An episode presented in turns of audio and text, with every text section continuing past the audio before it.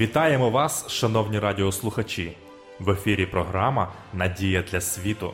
Прийдіть до мене, усі струджені та обтяжені, і я вас заспокою. Ісус Христос єдина надія для світу. В цих передачах ми пропонуємо вам тематичне дослідження святого Писання. Ми раді кожній зустрічі з вами. Передачу веде пастор Володимир Гриневич. Дорогі радіослухачі, вітаю вас! Я щиро радий нашій зустрічі в програмі Надія для світу. В наших передачах ми продовжуємо досліджувати серію тем під загальною назвою Джерело істини. Тема нашого дослідження сьогодні Для чого я живу. Упродовж всієї своєї історії людство намагається зрозуміти, у чому полягає сенс життя. Зрештою, ми не народжуємося з письмовою інструкцією в руці. Я не розумів, у чому сенс життя, зізнався 17-річний юнак із заможньої сім'ї, який став наркоманом. Я і зараз не розумію, але тоді я думав, що всі інші розуміють сенс життя, що є якийсь великий секрет, про який знають усі крім мене. Я вважав, що всі зрозуміли, для чого ми перебуваємо тут на землі, і що всі вони потай щасливі на відміну від мене. Австрійський письменник і філософ Пол Фейербанд зізнався у своїй автобіографії: один день змінюється іншим, і незрозуміло, чому варто жити. Ми не маємо інструкції, однак володіємо чимось більшим Біблією, на сторінках якої Бог відкриває сенс життя. Мені здається досить дивним почути, коли часом навіть ті, хто називають себе християнами, хто в Бога вірує і Біблію читає, але при цьому стверджує, що коли Бог Адама і Єву створив, то ніяких правил і ніяких законів він їм не дав. Там була любов, там була гармонія, там була ідилія. Навіщо якісь правила? Закон і заповіді стверджують багато, було дано лише через тисячоліття Мойсеєм на Синаї, і призначався цей закон теж тільки для Ізраїлю. Давайте ж повернемося в Еденський сад і проаналізуємо деякі події, що там мали місце. Почнемо з того місця, коли Бог представив Адаму дивовижної краси жінку. Мені здається, на якийсь час він втратив дар мови. А коли прийшов до себе від здивування, то толком сказати нічого не міг. Щось став про ребра свої згадувати, про кістки свої, але потім, в захопленні, нарешті знайшов потрібне правильне слово, і це слово стало ім'ям першої жінки Єва, що означає життя. Іншими словами, Адам сказав: Єва, ти моє життя з вдячністю вони схилилися перед Творцем, щоб отримати його благословення на подружнє життя. Бог сам провів те перше одруження і вимовив над ними слова благословення. На першому святі одруження птахи співали свої райські пісні, пахнули квіти і радували око великою гамою кольорів.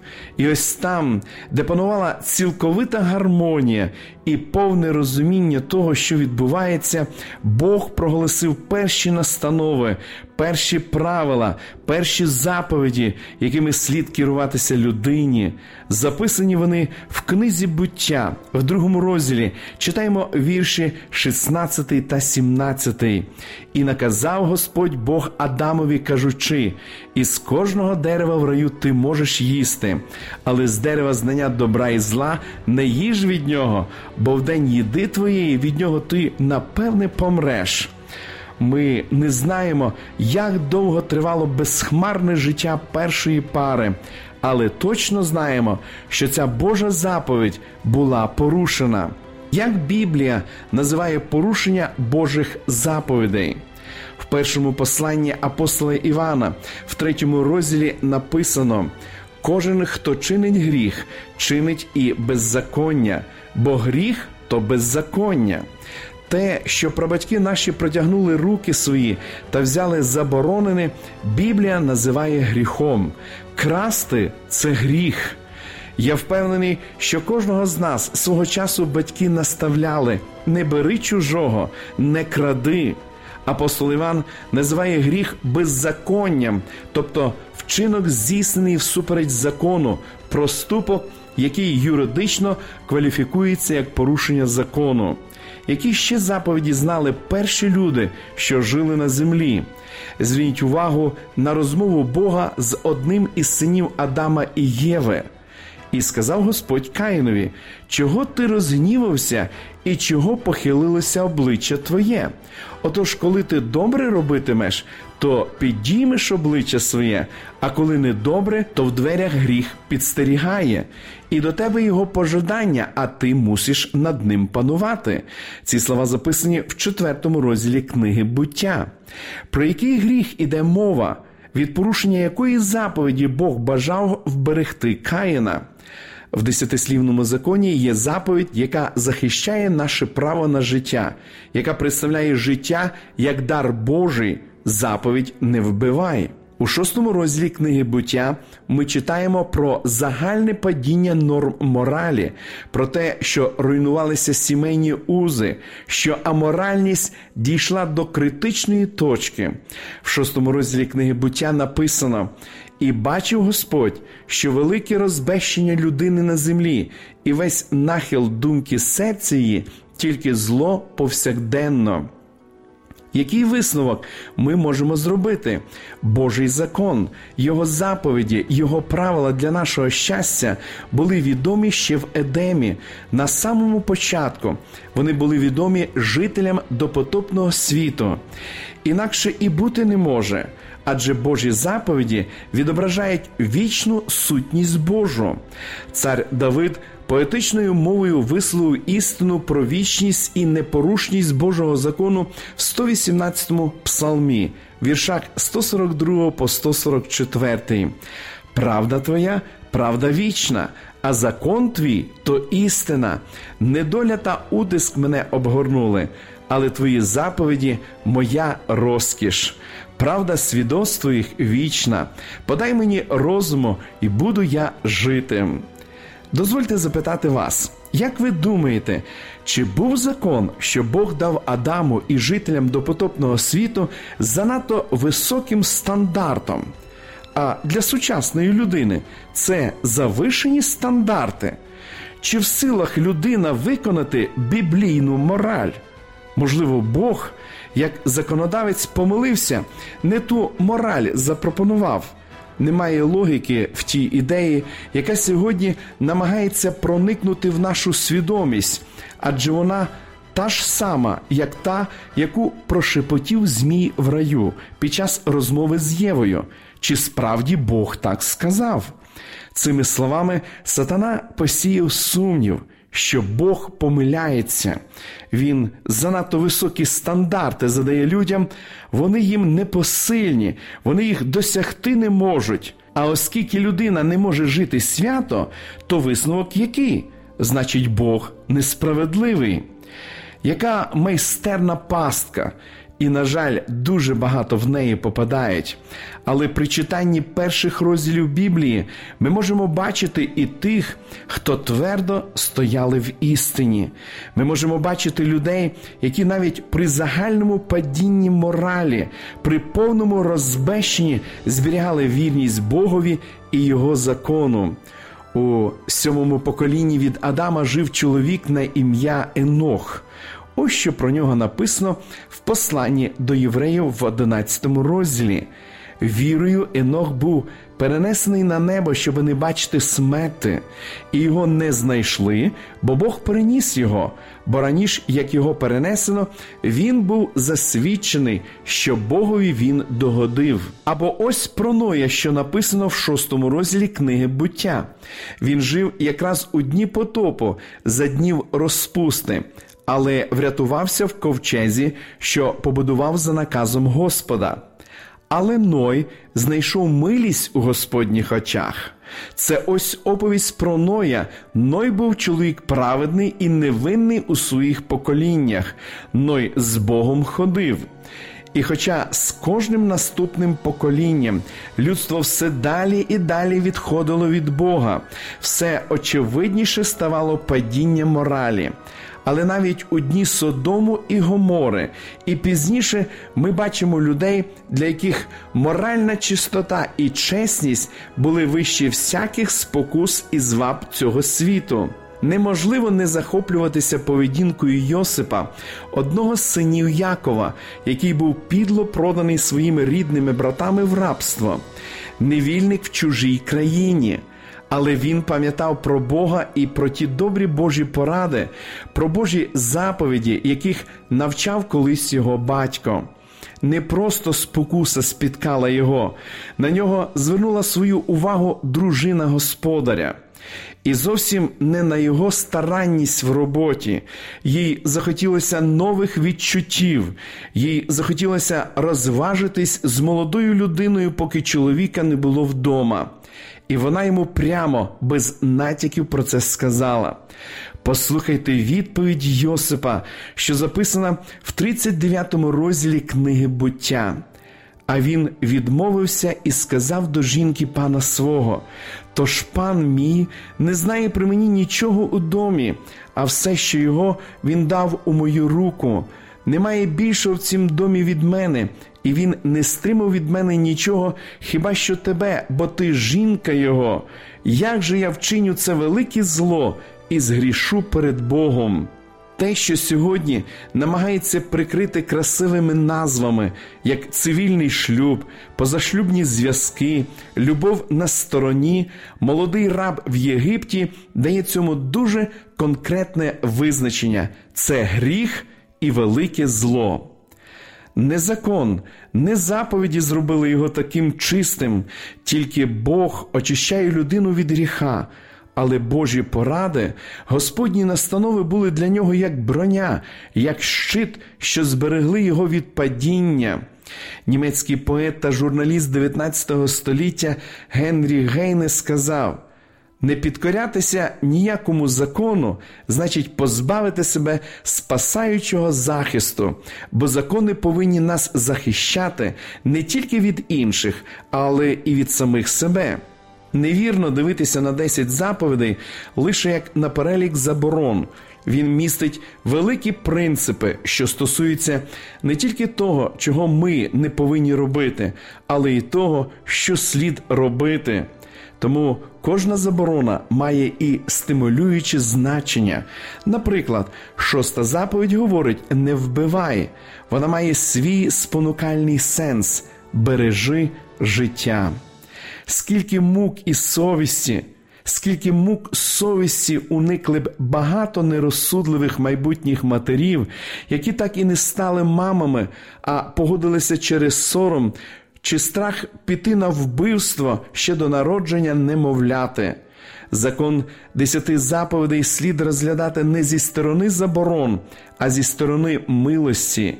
Його заборони слугують надійною гарантією щастя за умови послуху. Прийнятий у Христі закон сприяє чистоті характеру, який принесе нам радість на вічні часи. Десять заповідей сам Бог написав своїм перстом на кам'яних скрижалях і віддав їх в руки Мойсея. На першій скрижалі написані заповіді, що визначають наші обов'язки по відношенню до нашого Творця і Спасителя. Інші шість визначають наші обов'язки по відношенню до людей. Перша заповідь навчає поклонятися єдиному правдивому Богові і говорить. Я Господь, Бог твій, нехай не буде в тебе інших богів, крім мене. Друга забороняє ідолопоклонство. Не роби собі кумира і всякої подоби, не вклоняйся їм і не служи їм. Третя засуджує нешанобливе ставлення до Бога. Не будеш проголошувати імені Господа Бога Твого надаремно. Четверта закликає до вшанування сьомого дня тижня, суботи, і тим самим вказує на те, що Богові необхідно поклонятися як справжньому творцеві неба і землі. П'ята заповідь вимагає від дітей покори батькам, як обраним Богом посередникам, що передають його волю наступним поколінням. Вона говорить: шануй батька і матір твою. Шоста захищає життя як священний Божий дар, говорячи, не вбивай. Сьома говорить про подружню вірність і оберігає сімейні відносини, не чини перелюбу. Восьма захищає власність, її зміст не кради. Дев'ята охороняє правду і забороняє лжесвідчення. Вона говорить: не свідкуй неправдиво. А десята звернена до основ людських взаємин і забороняє бажати того, що належить іншим. Не жадай дому ближнього свого, не жадай жони ближнього свого, ані раба його, ані невільниці його, ані вола його, ані осла його, ані всього, що ближнього Твого. Короткі, конкретні Божі приписи може зрозуміти і дитина, і людина, у якої немає вищої освіти, і зовсім неосвічений, адже вони служать для нашого блага в першу чергу. Ми продовжимо дослідження цієї теми в наших подальших передачах. Шановні радіослухачі, запрошую вас відвідати наші богослужіння, які проходять щосуботи у вашому місті з 10 години ранку. Детальну інформацію ви можете дізнатись за номером телефону 0800 30 20 20. Я прощаюсь з вами до наступної зустрічі. До побачення!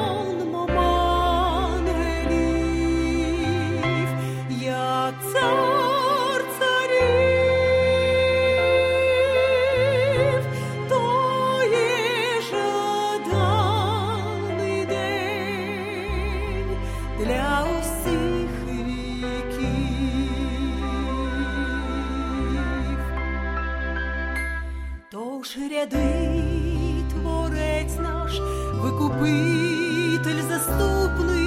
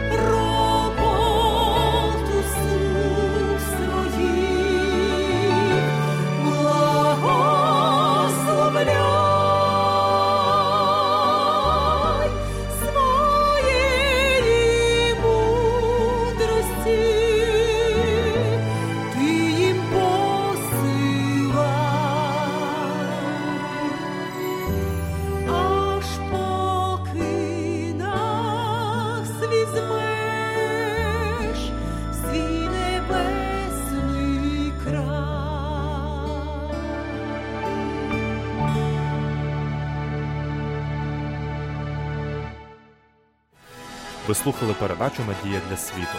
Ми будемо раді наступній зустрічі з вами. Для кращого розуміння святого Писання пропонуємо вам біблійні уроки під назвою Дивовижні факти. Ви можете отримати їх, зателефонувавши за номером 0800 30 20 20. Нехай благословить вас Бог і наповнить серце надією та миром.